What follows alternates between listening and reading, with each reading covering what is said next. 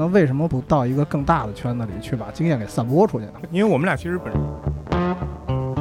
人出身是做咨询的，嗯，天生呢就是有一个出差的旅游的这种方向性在这儿。对，有有一种有一段时间是不得不去好多地儿。啊，对，就是你们可能在地图上都没有查到的地方，我们都去了。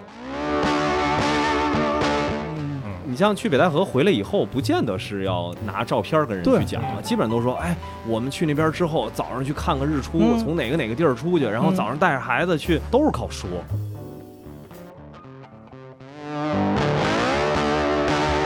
大家好，这里是应该是什么呀？